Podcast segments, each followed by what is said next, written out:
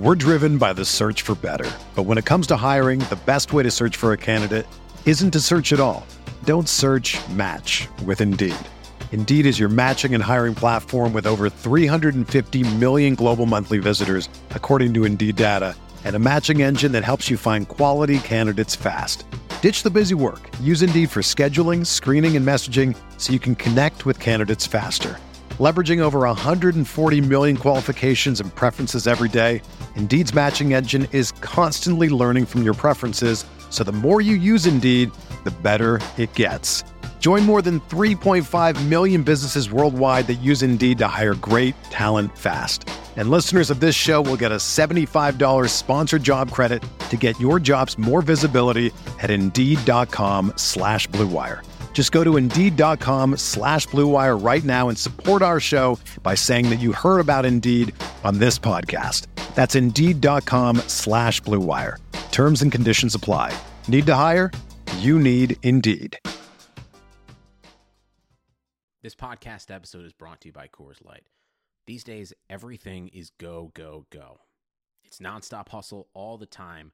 Work, friends, family expect you to be on 24 7.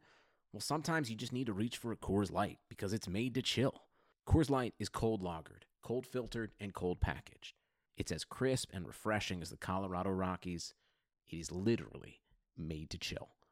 Coors Light is the one I choose when I need to unwind. So when you want to hit reset, reach for the beer that's made to chill. Get Coors Light in the new look delivered straight to your door with Drizly or Instacart. Celebrate responsibly. Coors Brewing Company, Golden, Colorado. And spinning is oh, Sabonis. Mentor. Oh, Myles Turner bringing that smoke. And now McDermott again, right to the rim with authority. Brogdon gets around. One bird, skies high for the jam. Warren lets it fly. Yes!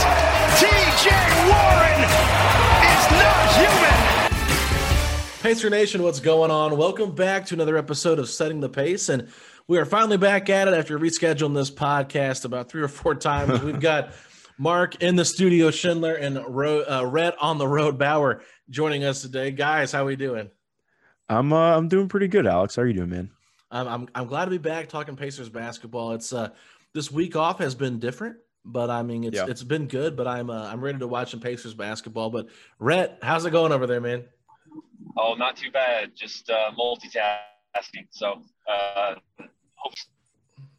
well, well, there we go. So, um, just want to jump into it because it was breaking news last night that Ryan Saunders from the Minnesota Timberwolves was let go of his job. And I know this is not Pacers related, but it, it just kind of brought back that memory of going through the coaching search in the offseason and a name that was very popular here. Finch was was the name that uh, a lot of Pacer fans were excited about possibly being the coach here. It was mentioned as maybe a front runner. He joined Toronto staff, and now he's taking over Minnesota in the middle of the season. Uh, talk to me about this. It's kind of crazy. Yeah. Um. So I was mentioning this to you guys before we got on. I was like, I was just totally taken aback. I was watching the uh, Sixers uh, Raptors game when the news broke yesterday, and uh, I mean, my first thought was, okay, cool. I mean, Chris Finch is a really good hire. I expected him to be a head coach last summer or maybe in this coming year. Um, and but then immediately I was like, this is weird. Like I knew Ryan Saunders because I've I've talked to a lot of people with Minnesota recently. We uh we I mean the Pacers just played them, so I I'd been in touch with some people, and I just did a longer project on uh on the Timberwolves freelance. Um, hearing this was like it- it's not surprising that Ryan Saunders got fired per se, but the timing was so weird. Um, you know, like I, I think it came very out of nowhere. And talking to some people again today, like very out of nowhere. Um, and also too, it was just shady. I thought.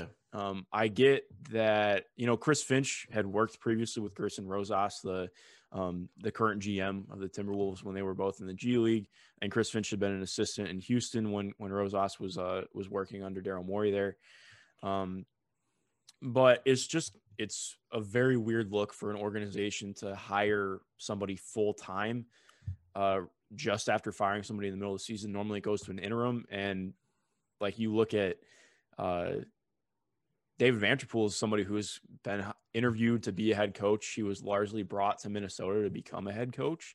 I think there was there have been talks about him, you know, either moving on from there this season or or you know even as far as if Ryan got fired, that David Vanterpool would be the head coach kind of been waiting there. I'm not sure that he's even going to be on the staff, frankly.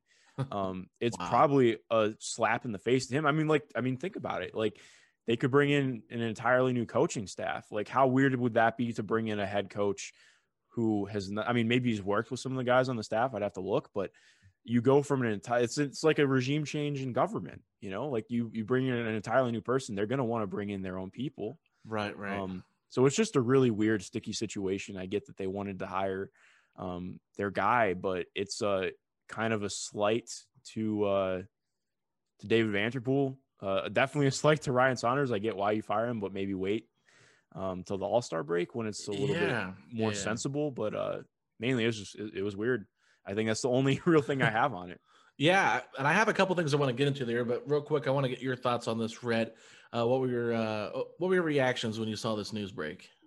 Yeah, the timing of it just really seemed like, I mean, it's just another loss to the Timberwolves. Like it's it wasn't like they were expected to win a bunch of games, and like this one loss was just so overwhelming that they had to get rid of it right that second.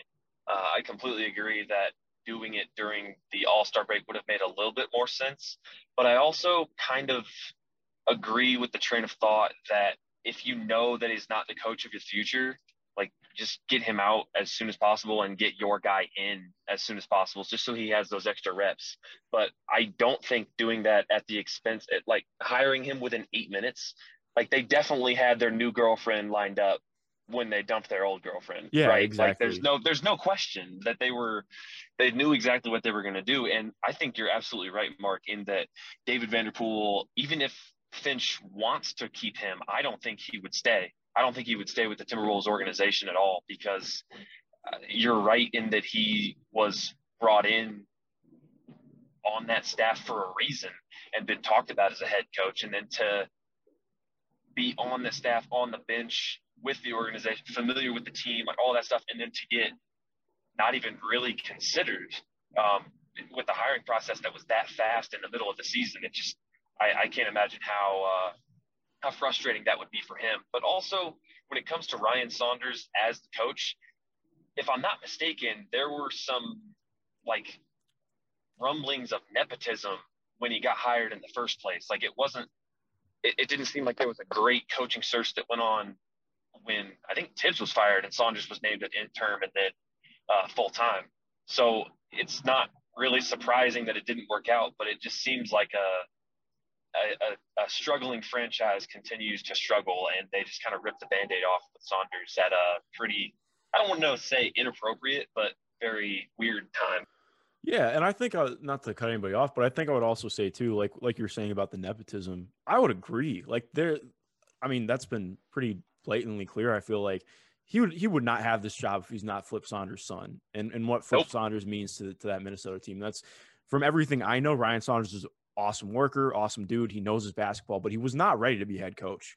Uh, and it has shown through. But I think at the same time, too, like it's still just the, the timing is is awful. Um, it, curing curing a mis- your original mistake by making another mistake. And I granted, Gersson Rosas did not hire Ryan Saunders, but um, yeah, you know, you can't cure one mistake by making another mistake. That's uh, that's also pretty tangible. So I, I, don't know. That's all I really have on that. But it was a regardless. the optics of it. The optics that, that's awful. Optics yeah, so it's like awful. if you're. It's one thing for like the Rockets, for instance, to to guarantee Boogie's deal and then try to move him somewhere else if they try to go younger. Like that is something that kind of rehabilitates your image a little bit. But doing something like this is just, I mean, it just doesn't it just doesn't look good. I, I, don't think a lot of Minnesota fans are super happy with the way it went down. I think they should be excited about Chris Finch as a head coach because of the uh, the experience he's had in Denver and New Orleans and up in Toronto a little bit. Caitlin wrote a great piece about that while he was mm-hmm. being considered for the Pacers, but I just it's just the Timberwolves, man. Like I don't know, maybe this is the first wrong step to getting it right. Well, and let me ask you this because this is probably I, I, haven't turned on the TV at all, and I don't have any idea what anybody's talking about. But do you think this move was made because Karl-Anthony Towns that they feel the pressure of maybe losing him uh, eventually? I mean, I'm sure that played a factor into it. I know uh, Karl-Anthony Towns and Ryan Saunders had a really good relationship, though. Uh-huh. Um, I actually would argue that, and just from what I've heard too, I mean, part of the reason Ryan Saunders is still coach or was still coach this far into the season is because of the relationship he had with KAT. Oh wow! Um, but I also think if you really look at it, like there's no way that this didn't go through KAT. They're not going to make that decision without confronting him. And like Rhett said, I mean, it it was signed, sealed, and delivered before they made that uh, that decision at all. You know, so uh, there, there he definitely was was part of the decision making process. And that's not to talk down on him at all. Um, but I'm just saying, like that's um, he definitely was part of it. So I, of course it, it, factors in. And actually, in his presser last night, in the press conference before Ryan Saunders even got fired, uh, KAT talked about how important winning is to his legacy um, and wanting to win in yes. Minnesota. So I think that it's uh it's a little cryptic. Yeah. Um, so not to again not to say anything on him, but I think it's uh there are a lot of things that, that point to uh to to showing that this organization was ready to make a move before uh, it it tipped its hand. So yeah, and so I guess my last question, which is trying to kind of bring it back to the just the Pacers discussion, and we know with Bill Bayno leaving, there is a vacancy on the uh, assistant coaching staff. Do you think David Vanterpool would be a guy that should be considered? I mean, I'm not sure if he'd want it, but if he's not going to possibly stay there with uh, with Finch, is that a name that would be interesting uh, to you at all, Mark? I mean, just like I guess it's it's hard to say because I mean he's not as far as we know he's still going to be on Minnesota's um, staff, so I don't want to like speak that into existence. Um, right. I hope that he gets to keep his job and things work through, but I also whatever makes him happiest, what I would want to. Um, but I mean I don't know if you guys saw this. Dame Lillard was pissed on the timeline. Oh yeah, yep, rightfully so in my opinion. But that, that brings up a great point. Like David Vanterpool is like one of the most respected coaches in the league by players. Uh, did a lot of great stuff um, in Portland, obviously, um, and has in Minnesota as well. Um, it's hard. I don't have a great feel for his X's and O's because he's not really been in. I mean, Minnesota's defense has been not good, but it's hard to blame him considering the talent there, uh, and he's technically the defensive coordinator. Um, but ultimately, I mean, is he's great at forging relationships with players that fits in line with what Nate Bjorkgren does and what the um, roster really wanted in moving on to a new coach. Um, so yeah, I think he would make sense. Yeah, Rhett. What about you? Any thoughts on that? I would say probably no because of his like he's in line for a head coaching job, right? Like that that seems to be the next step for him. And so while it would be great to have him on the staff and build the relationships with the players and all of that, and maybe he would be a good uh, extra mind for defense and all of that, it just seems like he's destined to get a head coaching job at some point. And so at that point, it would be bringing him in for however long, and then he ends up leaving versus somebody who uh, may be around a little bit longer than that. But uh, I mean, it good coaching is is never a bad thing. So if that's what it takes, and he wants to leave there and come here and help out, then we'd more than happy to have him. Yeah, and so I want to get over to something really cool that happened over the weekend. It was Myles Turner and his Venmo campaign. Hmm. I thought it was hilarious. A fan, you know, asked for money and he, he gave him a penny for his thoughts you know what became a joke ended up becoming uh, an awesome thing for for the, the, the state of Texas, raising seventy six thousand one hundred eighty seven dollars and fifty eight cents. So just an incredible thing by the the NBA Players Association and by Myles Turner and by all the people that gave. Um, what were your guys' thoughts? I'll start with you this uh, time, Rhett, on on all of this that transpired with Turner creating this Van, uh, Venmo campaign. I mean, it's, I don't think there's anything other than it being incredible. Like, I mean, Texas is Myles' home state. That's where he went to college and all of that. And so for him to, first off, take somebody requesting a hundred dollars from him for losing the Bulls game and turning it into a joke and blasting that dude all over social media in like not a, I don't think it was a bad way. It was just a funny way. Uh, and I really enjoyed that. But then also to spin that into, raising money for people who really really need it and going through some going through some stuff in his home state is just awesome.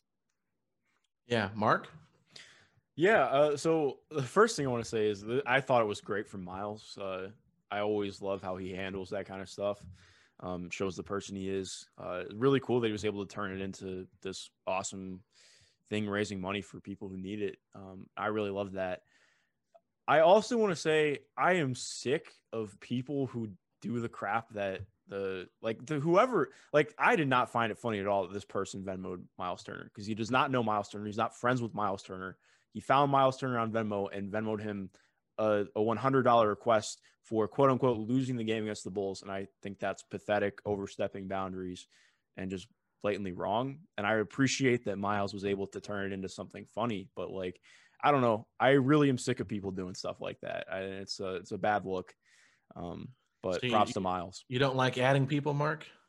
I don't. Oh yes, you're you're yeah. You you noticed that too. Yeah. Um. So yeah, uh, my mentions were very fun that day. I I do not enjoy that at all. Believe it or not. Who would have thought? no, I think it's just childish. Yeah. And it's just like who cares? Like especially when it's grown men that do it. Like that's just a problem to me. It's like, um, these are basketball players. Like if they lose if they lose a game, who cares? It's not even the player's fault. Uh, it's it's a team sport. So no one player ever loses a game. As much as people like to try to point out whose fault it is for losses all the time, I mean it's a collective effort. But anyway, now uh, now we're gonna trans. Uh, I don't know what I'm trying to say. We're gonna go into a new transition. Is what I'm trying to say. We're gonna transition into another. Uh, and our biggest part of the the show today, we're gonna talk Eastern Conference All Star reserves, and we can do Western if you guys want to as well. But I think it all boils down to is do the Pacers get an All Star? And I know this has been a very uh, interesting topic amongst Twitter, amongst all of you know the NBA, because there's a lot of good players in the Eastern Conference this year that are really trying to get on this reserve roster. So um, I guess Mark, we'll start with you. Just uh, kind of break down how you picked your guys and um, maybe just if you had any like people that you went head to head with trying to pick, like just kind of go through that and uh, let us know what you have for your uh, for your seven reserves. Yeah. Um. So I think I would start by saying that I had uh, the East was actually a lot harder for me to pick out than the West. Agree. Um, I did this last week and it took i mean i put like a couple hours of thought into it and I, I, think the biggest thing that i want to say there are more than seven deserving all stars in the in the east um, mm-hmm. and in the West, but it has to boil down to seven. Um, I think winning doesn't matter as much to me just because I think uh, it's overrated when looking at an individual. Um, you know, in some context, I think it's fair, but ultimately, I want the people who are having the best in- individual seasons in the All Star game because that's what matters to me. Um, so my seven, because the starters are absolutely, you know, Kyrie, KD, Bradley Beal, Giannis, and Embiid. Um, I had James Harden. He's been absolutely fantastic in Brooklyn. There's no way for him to not be on the roster. Um, well, let most, me ask you this real quick. Yeah. Do you think the coaches, when when making that decision, you know, knock him a little bit because of how he handled things in Houston? I mean, yeah, but at the same time, he's been so good in Brooklyn that there's no way to leave oh, him yeah. off the roster. It would be criminal. Yeah. So I, I, get where you're coming from, though. I actually I thought about that myself, um, but at the same time, I was like, yeah, it's enough to knock knock him from. I mean, if he was having this year without any of that stuff at the beginning, like if you just factored in Brooklyn, I think he probably starts over Beal. Um, yeah, yep. I agree. I agree. Yeah, I, really I mean, because he's been so good. But uh, yeah, so it's James Harden for me. Um, I have both the Celtics, Jaylen Brown and Jayson Tatum, have had yep. fantastic individual seasons. Um, two of the best in the East. Um, probably the two best wings not named KD in the East. Uh, I also had Zach LaVine because Zach LaVine has just been on and on one this year, like mm-hmm. absolutely tremendous. Like his, uh, if you're doing like a statistical comparison, his what he's doing this year most compares to like a Steph Curry MVP year, not another Zach LaVine year. Like, um, he's just been absolutely ridiculous in his shot making. Like basketball index for people who aren't aware, it's like uh, a I'm a nerd. It's another step up from basketball reference and I pay for it. So that's probably why, if you don't know about it, that's why. Um, they do fantastic work if you're like super into stuff like I am, go get it. But the, the way to look at it is Zach LaVine is in like the 90, 90th to, to 100th percentile in terms of every three point shot taking data point that, that you can come up with. But then he's in the second percentile for openness rating. So in, in other words, he's one of the best three point shot makers while also having the most contested looks. Um, and that boils down to pretty much everything he's taking. He's getting to the free throw line at a career high rate. His defense has gotten better. Uh, he's made leaps as a passer. He's averaging almost 30 points per game on like 65% true shooting. Um, to say Zach LaVine isn't an all star is just kind of heresy at this point. He's been really, really good. Um, I also had Khris Middleton. He's averaging 50, 40, 90 on really damn good splits. Uh, I mean, on uh, with really good numbers. Uh, he plays above average defense. To not have him on would be dumb. I think he's just been so good this year, and the efficiency matters. And you also look at what he's able to do in the games when uh, not. I mean, he and Giannis. I think Giannis only missed like one or two games this year, but uh, when, the time he spends off, when Giannis is off court, he's good. Um, Middleton is just a fantastic player, so I have him on. I know some people are a little bit more split on Middleton. Um, because he, I mean, you could say only averages 20 points per game, but I think he does a lot as a passer too, and he's grown as a passer this year. Um, and then my last player in the seven is Julius Randle. Um, Julius Randle went from being like Zach LaVine, a guy who I just thought was kind of an empty calories player. Um, and now Julius Randle is efficient. He's shooting incredibly well from three. He's made a huge stride there. He's getting to the line a bunch.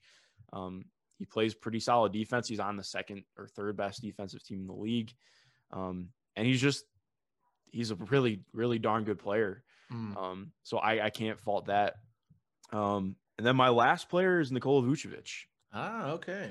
Uh, and this is where I have gotten pushback from people on Twitter. Um, I think Nikola Vucevic has had a better individual season than Domas has. Uh, Domas is my first guy out. I know that's probably rough to hear. I'm sorry. I'm sorry to everyone listening.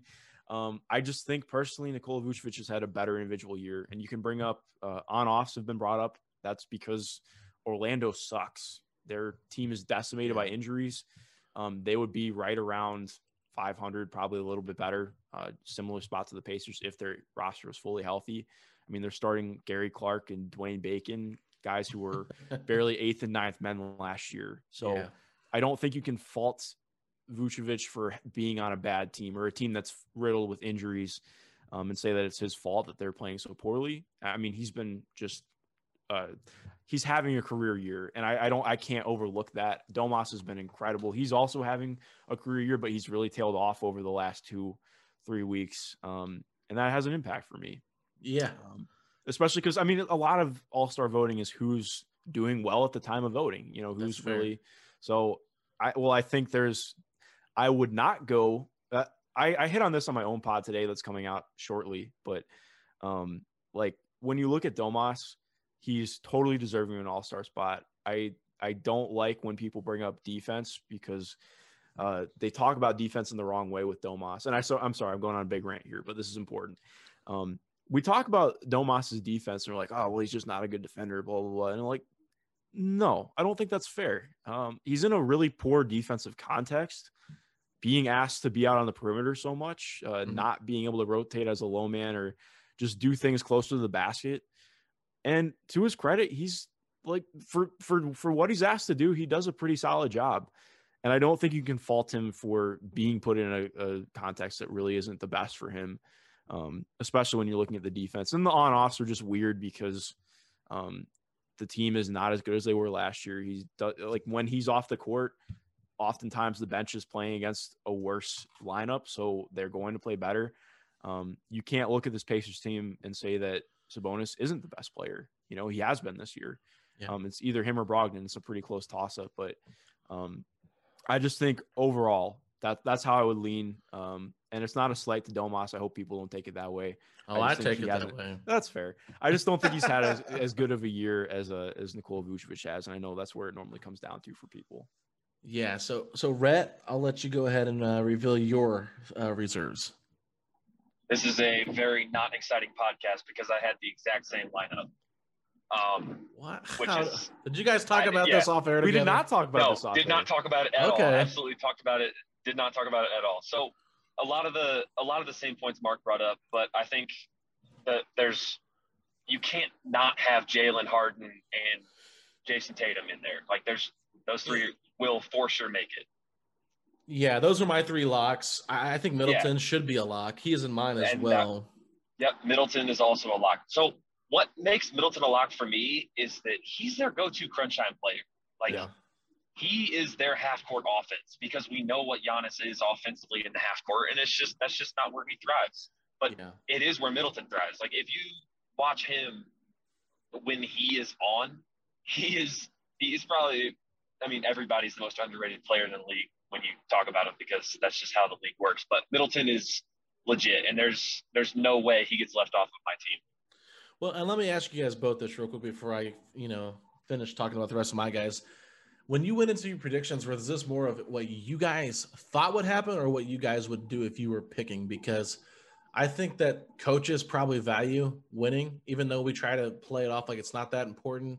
I, I still think coaches really do. Like you look at a team like Philadelphia, and you guys only had one All Star on their team, and it's like most of the time when it's a team like that, you don't usually see just one person make the All Star team, especially when a guy like Ben Simmons, who's very popular, has already made the All Star game before, is on that roster. And I feel like sometimes coaches uh, try to reward winning. And that to me has been evident over the past couple of years, like Bradley Beal not making it last year, even though he was having a ridiculous year.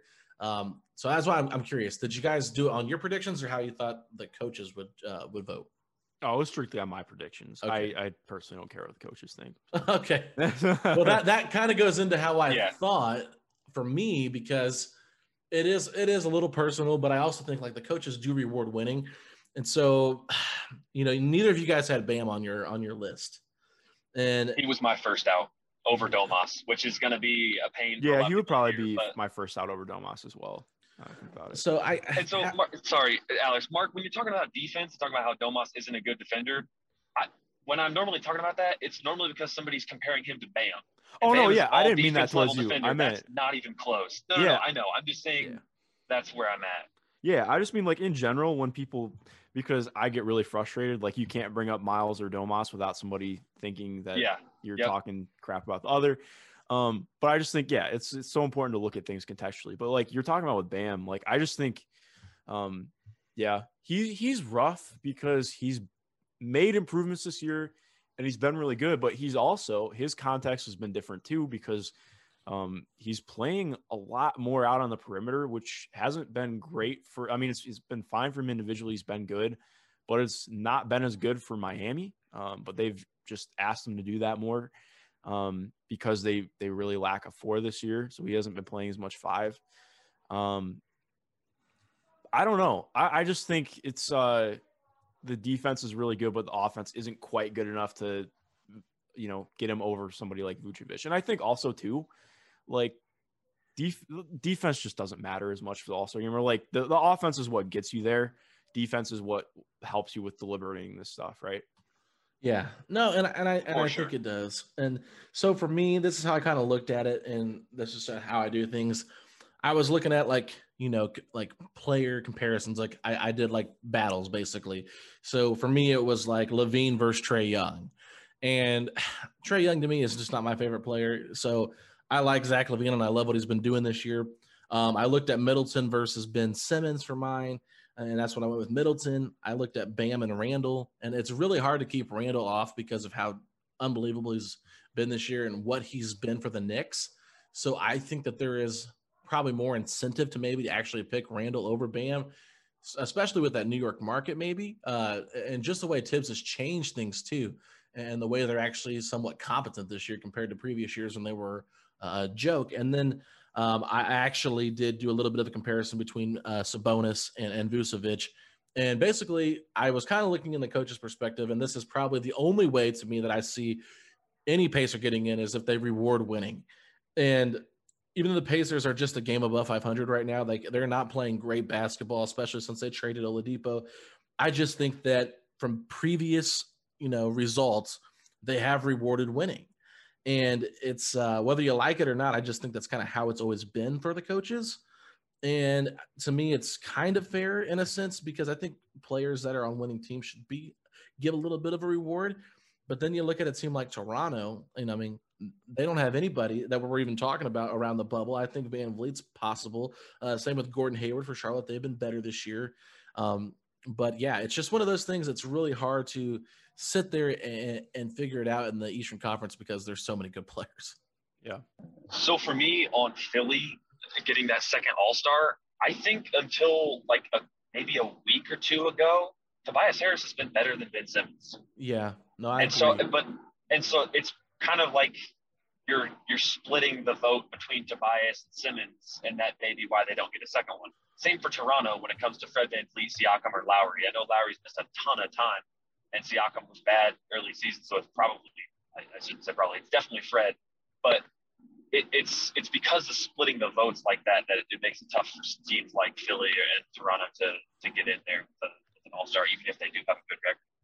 Yeah, and it's tough too because, like you're mentioning with with Philly, like I mean, Simmons has been like the last week and a half he's been on a tear, but he started he started out the year pretty poorly, uh, at least offensively. He was really good defensively, of course, because that's what he does. But offensively, he started off really slow, looked not aggressive at all. He's picked it up lately. Um, but Tobias Harris was awesome out the gates. Both guys have kind of just trended in opposite directions now. And like you mentioned, Rhett, I mean, I think if uh, if they're on separate teams, you look at it differently. Um, but they kind of take away from each other a little bit. Um, and with Toronto too, they were just so bad to start the year. And again, it's not that winning, like winning, like we mentioned, winning doesn't necessarily matter as much to us. But I mean, individually, like Fred VanVleet's been pretty good this year. I just don't think quite all star. Can't level. put him in over LaVine or Trae. Yeah, exactly. Like he's been really good. I don't think he's been better than Trae Young, but I also don't think Trae Young has been as good as he was last year, and he's been a, a part of the part of the problem in Atlanta. Um, yeah, and then I think, I mean, Pascal Siakam. If you look over like the last month, yeah, but then he was really not good for the first two or three weeks of the year. And Kyle Lowry's just missed too much time. He's only, I mean, he's played 25 games, but he's been Same out Jimmy the Butler. a bunch. And yeah, like Jimmy, I'm sorry, you can't put Jimmy in. He's missed way too much no. time. No matter like, how much Hollinger wants it, right? Yes, yes, I totally agree. Also, I, I, can't wait for you guys to hear what Tom had to say about John Hollinger. um, but yes, yeah, I can't wait stuff. either. No, I, have been waiting for Denary to roast him uh, like he did last year when they dunked I think, uh, I think, I think, yeah, I don't know. I, am not. I, f- I feel like Chris. That that was pretty untamed for Chris. So it was. It was I, not. I, I don't know if he's gonna do that again. Yeah, and it might be different since Hollinger is a, a former executive, where where Duncan's just a podcast guy. But um, let's go to the West real quick. Don't want to get into too much of a debate here, but just curious. I'll start with you, Rhett. Who were your who were your seven reserves for the West? Uh, so I think you've got to have you got to have a jazz player, and it's kind of the same thing with the Philly getting the second All Star between Gobert, Mitchell, and Conley. But I think Gobert's been their best player by far, and he just he should get in. Um, next, I think Chris Paul. He's just been better than Devin Booker this year. I'm sorry, uh, it's just I just don't know. Uh, I think Chris Paul has impacted that team to a degree that it's tough to if you're going to put a Phoenix Sun in there, it's tough to leave him out unless you just go for the the scoring factor and the wow factor of having a guy like Devin Booker uh, in the All Star game. And then, uh, I mean, Paul George has to be in. He's having a great, great season. Can't can't really do anything about that. And then AD will get in, but won't play. So probably going to put probably going to put a Zion in there for him. And then uh, I don't really know. I, I really struggle with the with the last spot or two. So I'll I'll stop talking about it and let Mark uh, Mark give some numbers. Hopefully, make my decision for me. Yeah. So um, this one the West is way easier for me than the East, just because there are less guys to pick through. I think what I do is I start deducing, okay, well, what is this guy's argument for for being in, and why wouldn't I put him in? Um, so I think I look at Brandon Ingram has been really good this year. He's doing a lot of what he did last year. Um, I think he's averaging 24, 25 points per game right now on uh, above league average true shooting. So very good. His shot making is really good. But I think you also look too over the last two weeks, the Pels have handed the keys over to Zion. He's doing a lot more with the ball in his hands. He's running pick and roll. He's handling stuff from the post, similar to how Domas does, and in slightly different ways, obviously. But um, the team has been better with him doing that. Um. So I think Zion is an all star for me because he's been so good this year, uh, and Brandon Ingram's out. Shai Gilgeous-Alexander has been really, really good this year. I think in going back through and uh, you know I've watched a, a, little bit of Oklahoma City this year, not as much as I'd like to, but they've just been um, not a team I'm as focused on. Uh, but SGA's made a lot of improvements. He's been really good, but he's out right now with injury, and also he's just he's not at the same level of Chris Paul. Uh, Chris Paul is yeah. an easy in for me. Like Rhett mentioned with Devin Booker, um, Chris Paul is still the best player on that team, even though I mean he's not averaging the same points. Um, he's just he impacts that team a little bit more than Devin Booker does. Um, and I think Chris Paul has to be there, especially too. Like his last two weeks have been absurd. I think. Oh man, Phoenix he's is- been awesome. Yeah, Phoenix is like 11 and two in their last 13, and he's shooting like, uh, like over 50 percent from the field, over 50 percent from three. Like I don't think he's missed a free throw in like a week and a half. Um, he's been incredible, and he's still an impact defender. It's hard for me to not put him in, or not that it's hard for me to not put him in. I wouldn't not put him in. Uh, double contractions for the win. Uh, I think Rudy Gobert has to be in. Rudy Gobert is the best player on the best team in the West, and more importantly, Rudy Gobert is a top, probably ten player in the league right now, top 15 Mhm. Um, he's probably going to win Defensive Player of the Year, and I would have him in my top six or seven on my MVP ballot. Wow. Um, so yeah, Rudy Gobert is an all star. Paul George is an all star. He's been insanely good this year. He's been just as good as Kawhi, but a little bit down. Like I mean, he's because he doesn't shoulder the load as much as Kawhi. Um, he's fantastic. Uh, it's there's no way for me to not put him in. And then obviously Luka Doncic is in. Oh wait, no, Luka got the uh, Starter. Luka, Luka started. I had Dame starting, so Dame is my Dame is my first guy off yeah. um, because they're stupid and put Luka in instead, even though Dame should be in. But uh, my last All Star spot goes to DeMar DeRozan. Um, Interesting. Okay. DeMar DeRozan's been fantastic this year. His counting stats aren't anything crazy. You know, it's like 25 and six, six or seven. Um, but I mean, he's been incredible this year. His defense isn't anything to write home about, but he's taking the game winning shots for a team that is sixth in the West. And he's been better, I think, than Devin Booker this year. Um, so for me, he's my last guy in. And I, I I also had Donovan Mitchell. I forgot to say Donovan Yeah. Mitchell um, because I think he's been really good as well. And I'm fine having two Jazz players. Um, but yeah, DeMar DeRozan, I guess, is probably my most controversial take. I haven't seen as many people say I- him, but I think he's been really good this year. Yeah, and before I let you pick your last two, Brad, I'll just go and say mine real quick because I I haven't really watched a lot of Spurs this year, so that's just my fault. But um, I, I have Dame, CP3, Mitchell, Gobert, Paul George, Anthony Davis, and then I went ahead and put Devin Booker in there as well. Um, but I did little, put a little asterisk next to Anthony Davis because of the injury replacement. Oh yeah, I didn't uh, include AD because I just figured injury replacement. Right. AD would Right. be in, obviously. Right. So- So I, I had Zion or or maybe Mike Conley, and you know Conley is a guy that I just feel like had been playing. He's been playing so well for the Jazz, and it's you don't usually see three players like uh like that make it. You know, you're not talking like three All Star like superstar level players like Brooklyn has. So Mike Conley is a, a stretch, especially at this point in his career because he's a little bit older. But I just feel like you know he's been really really deserving of it before, and what he's been doing for Utah has been fantastic. So I, that's why I have him in there as an injury replacement possibility. But I think I would give Zion the the uh, the the edge over Mike Conley. Yeah, I really want Mike Conley to get in just because I, I think to the Jazz, Conley has been better than Mitchell to a certain point. I know Conley's hurt now, and that's definitely going to hurt his case. And he shares the floor a lot with Gobert almost exclusively. So there's a lot of noise to those numbers. But uh, I forgot to put Dame. I didn't forget to put Dame in. I forgot to mention Dame. Like I said, multitasking for the win. Um, but you mentioned DeMar, Mark, and I think that that is something that I wanted to talk about with the East. Expectations should matter because the Spurs were not supposed to be good. The Knicks were not supposed to be good. And Julius Randle and DeMar DeRozan are the best players on those teams that are exceeding expectations to a pretty surprising degree. Like the Knicks are seventh right now, and they're a game they're two games behind the Pacers. Yep. Like And the season I- series is tied. Don't forget. So exactly. So like I don't really want to talk about a head-to-head matchup like that. I don't think that should matter when it comes to uh, the the All-Star voting. But expectations should matter. If a team was expected to be bad, and there's a player who's the main reason why they aren't, and they're they're just exceeding those expectations, I think they should be rewarded with an All-Star appearance. Yeah. So so are you saying that Demar is in your uh, in your All Star team now? Yeah, I think I think so. I, I had two spots left, so Dame and Demar uh, make those two, I believe. Uh, if not, then I'll I'll just deal with the Twitter flag later. Is there is there any like what about like De'Aaron Fox, somebody like that, or any guys like that? Like I know you mentioned SGA, Mark. Uh, like any younger guys that you know should I maybe think De'Aaron some- Fox is probably my first guy out. He's been Yeah. really, really good this year, but Sacramento slid over the last week and a half. Um, not, I mean, his individual play has still been good, but his pull up three is uh, taken a little bit of a hit, which was part of the reason I had him in it because that was such a big reason for why he was um, playing so well. But I still think he's been uh, he's been like very deserving of an All Star selection.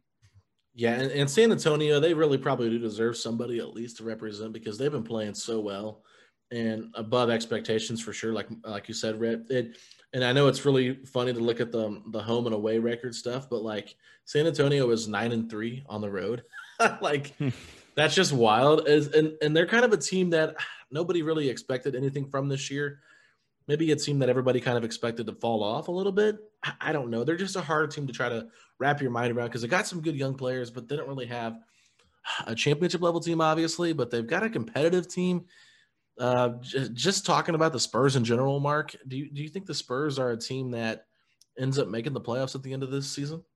Yeah, I mean, I don't think they're just overperforming. Um, like they've had guys who have missed time, like Lamarcus Aldridge has not been good this year, um, which has been sad to see because I love Lamarcus Aldridge and watch him play.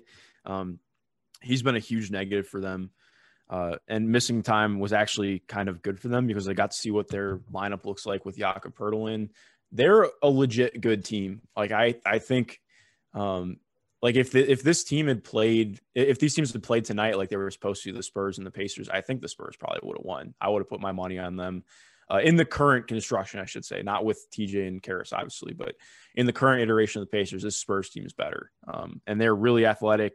They're just a fun team. I think they're very hard to compete with. Um, and they're they're not just it's they've done it for enough of the season that I don't think it's just a fluke. You know, they've had guys right. who have statistically regressed, and they've still been good. Um, so I'm interested to see what they come back looking like after they had three games get called off, uh, so they're not mm-hmm. playing again until uh, later on this week.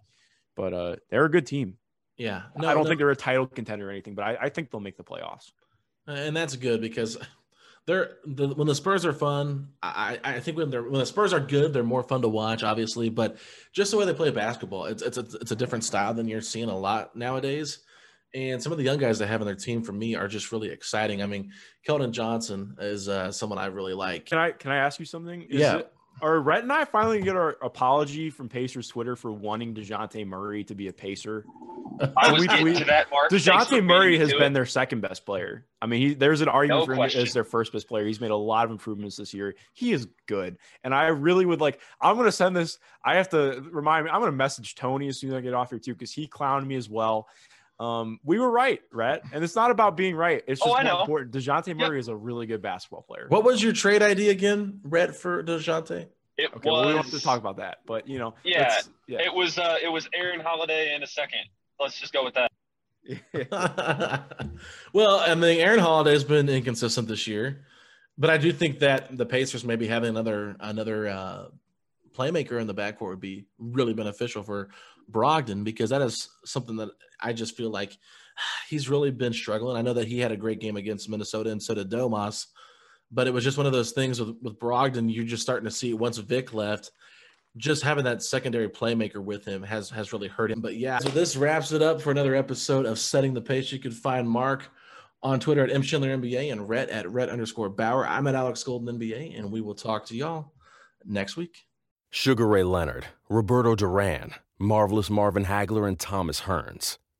Legends, whose four way rivalry defined one of the greatest eras in boxing history.